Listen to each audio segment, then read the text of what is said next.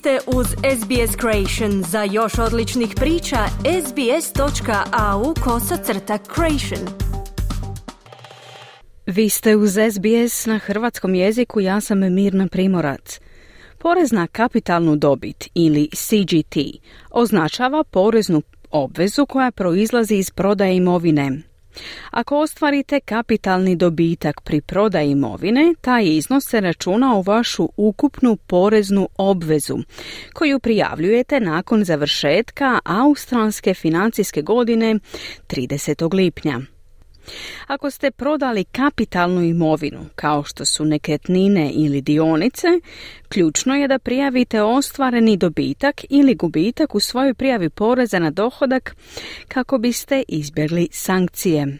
Iako se CGT, Capital Gains Tax ili porez na kapitalnu dobit, čini kao zaseban porez, zapravo je sastavni dio vašeg poreza na dohodak. Australski porezni rezidenti su obvezni prijaviti svoje kapitalne dobitke i gubitke u svojim poreznim prijavama, te naknadno ispuniti povezane porezne obveze. Australski porezni ured ili ATO je tijelo odgovorno za kontrolu i prikupljanje poreza u Australiji. Većina ljudi se oslanja na računovođe za podnošenje godišnjih poreznih prijava. Manoj Gupta je ovlašteni računovođa sa sjedištem u Melbourneu, koji će vam detaljno pojasniti CGT i njegovu primjenu. Uh, capital gains tax is uh, a tax basically that is levied by the government which is on the sale of any assets uh, and it is on the profit that we make on the sale of those assets. Porez na kapitalnu dobit je porez koji država naplaćuje na dobit koju ostvarite prodajom bilo koje imovine. Ta imovina može biti nekretnina, dionice, čak i današnja kriptovaluta ili bilo koja druga imovina, uključujući imovinu u inozemstvu, kazao je Gupta. Ova dobit se dodaje na vaš oporezivi dohodak za financijsku godinu, uključujući plaću ili prihod iz poslovanja zajedno s dobitkom ostvarenim prodajom imovine. CGT obveza predstavlja iznos poreza koji ste obavezni platiti na prodaju imovine, a izračunava se prema stopi poreza na dohodak poreznog obveznika. if, if a taxpayer uh, sells any asset, let's take an example of a property because that's a very common asset that's being sold uh, over the years. Uh, Kada porezni obveznik proda bilo koju imovinu, kao što je recimo nekretnina, bez obzira na to ostvaruje li dobit ili ne, to se mora prijaviti u svojoj poreznoj prijavi, koju svi porezni obveznici pripremaju i podnose svake godine, dodaje Gupta. Da biste osigurali da ispunjavate svoje obveze i plaćate pravi iznos poreza, morate izračunati kapitalni dobitak ili gubitak za svaku prodanu imovinu, osim ako postoji izuzeće. Tim Loh, pomoćnik povjerenika u Australskom poreznom uredu, objašnjava kako se ovaj porez izračunava. Let's say, for example, Nuri buys some shares for $5,000. She owns the shares for six months and sells them for $5,500 and assuming Recimo da Nuri kupi dionice za 5000 dolara, posjeduje ih šest mjeseci i proda za 5500 dolara pod pretpostavkom da nema drugih kapitalnih dobitaka ili gubitaka, Nuri bi morala prijaviti kapitalni dobitak od 500 dolara u svojoj poreznoj prijavi i platiti porez na ovu dobit po stopi poreza na osobni dohodak, kazao je Loh. Iako se porez na kapitalnu dobit najčešće primjenjuje na prodaju nekretnina, postoje izuzeća.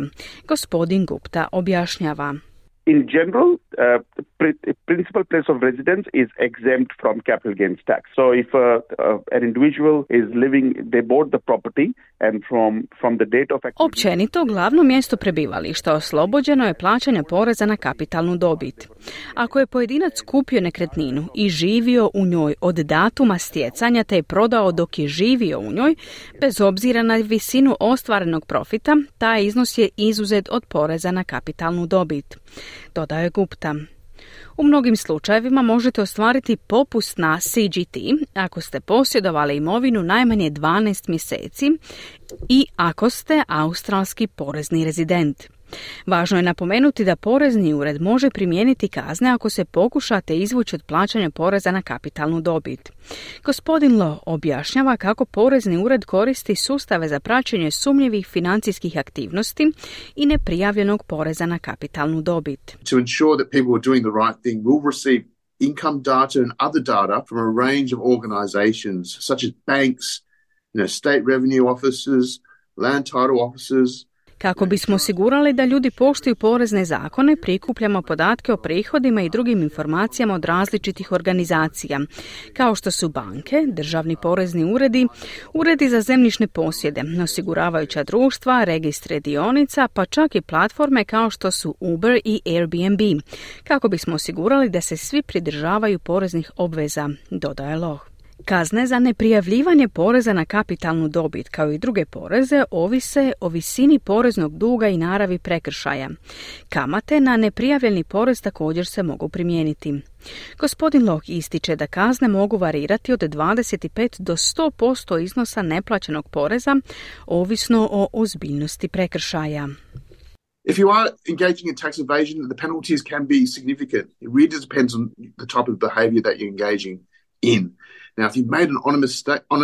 Ako ne poštivate porezne zakone i ako svjesno izbjegavate svoje porezne obveze, kazne mogu biti značajne. Međutim, ako ste napravili iskrenu grešku, kazne neće biti tako velike. Važno je znati da nismo tu da vas kaznimo, već da vam pomognemo ispraviti svoje porezne prijave, dodaje Lo.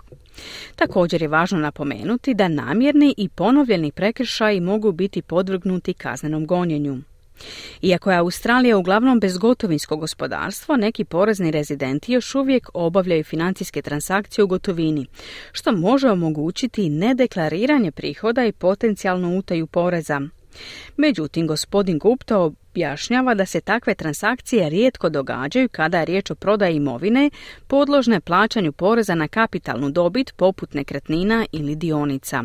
In Australia, it's very unlikely that anything could happen in cash because all of the transactions, I would say not majority, but all of the transactions would happen through the bank and everything will happen uh, as a bank transaction rather than a cash transaction. U Australiji je vrlo rijedak slučaj da se transakcije obavljaju u gotovini. Većina transakcija se odvija putem banaka. Gotovinske transakcije su zaista iznimno rijetke, dodaje Gupta. Porezni rezidenti imaju pravo na žalbu ako smatraju da su nepravedno kažnjeni. Ako australski porezni ured prihvati žalbu, kazne se mogu smanjiti ili čak potpuno povući u određenim okolnostima. Uh, typically you need to um, object to your assessment uh, or your tax return as in, in colloquial terms uh, and, and go through that process uh, to uh, appeal against the penalty or the tax liability at hand. Ako smatrate da je procjena poreza ili porezna prijava netočna, obično možete uložiti žalbu i proći kroz cijeli postupak žalbe na kazne ili visinu poreza koji trebate platiti, dodaje Loh. On naglašava da je pridržavanje svih poreznih obveza, uključujući poreza na kapitalnu dobit, ključno, jer to igra vitalnu ulogu u podršci australskom društvu. You know, when you don't pay uh, your taxes, you know, each of us suffer. Um, it means our schools and hospitals don't get as much funding. Uh, which means less teachers and less doctors and nurses for the Australian community. Kada ne plaćate svoje poreze, svi mi trpimo. Nedostatak sredstava utječe na naše škole i bolnice, što znači manje učitelja, liječnika i medicinskih sestara za zajednice, dodaje Loh. Suprotno uobičajenom mišljenju da se porez plaća samo kada ostvarite dobit, u nekim situacijama možda ćete morati plaćati porez čak i kada postoji gubitak. To se zove kapitalni gubitak. Vi Subramanja, informatički konzultant iz Brisbanea, suočio se s takvom situacijom kada je prodao svoju investicijsku nekretninu s gubitkom, ali je i dalje bio obvezan platiti porez na kapitalnu dobit. On objašnjava svoje iskustvo. So we had a had an investment property in uh, Tassie. We bought it for four hundred and twenty thousand dollars, and then we lived in it for a couple of years before moving up to uh, Brisbane. You know, we rented it out for a few years. Imali smo investicijsku nekretninu u Tasmaniji. Kupili smo je za 420 tisuća dolara i u njoj smo živjeli nekoliko godina prije nego što smo se preselili u Brisbane. Iznajmili smo je na neko vrijeme prije prodaja, njena vrijednost je pala sa 420 tisuća na 380 tisuća dolara. Kada smo podnijeli poreznu prijavu, australski porezni ured nam je rekao da imamo kapitalni dobitak. kazao je Subramanja.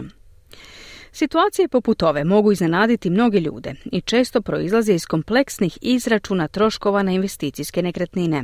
Gospodin Subramanja opisuje kako su se ti izračuni odvijali u njegovom slučaju. What had technically happened that on paper we were claiming deductions for the investment property like depreciation and the other expenses and the maintenance of the property, the rates, which had pushed the uh, price Tehnički na papiru smo zahtijevali odbitke za investicijsku nekretninu, kao što su amortizacija, održavanje, godišnji porez, što je smanjilo njezinu vrijednost na 355 tisuća dolara prema Australskom poreznom uredu. Stoga su utvrdili da imamo kapitalni dobitak od 25 tisuća dolara na koji moramo platiti porez u iznosu od 3 do 4 tisuće dolara, dodaje Subramanja. Sve informacije o godišnjim poreznim prijavama i porezu na kapitalnu dobit možete pronaći na internetskim stranicama Australskog poreznog ureda. Želite čuti još ovakvih tema? Slušajte nas na Apple Podcast, Google Podcast, Spotify ili gdje god vi nalazite podcaste.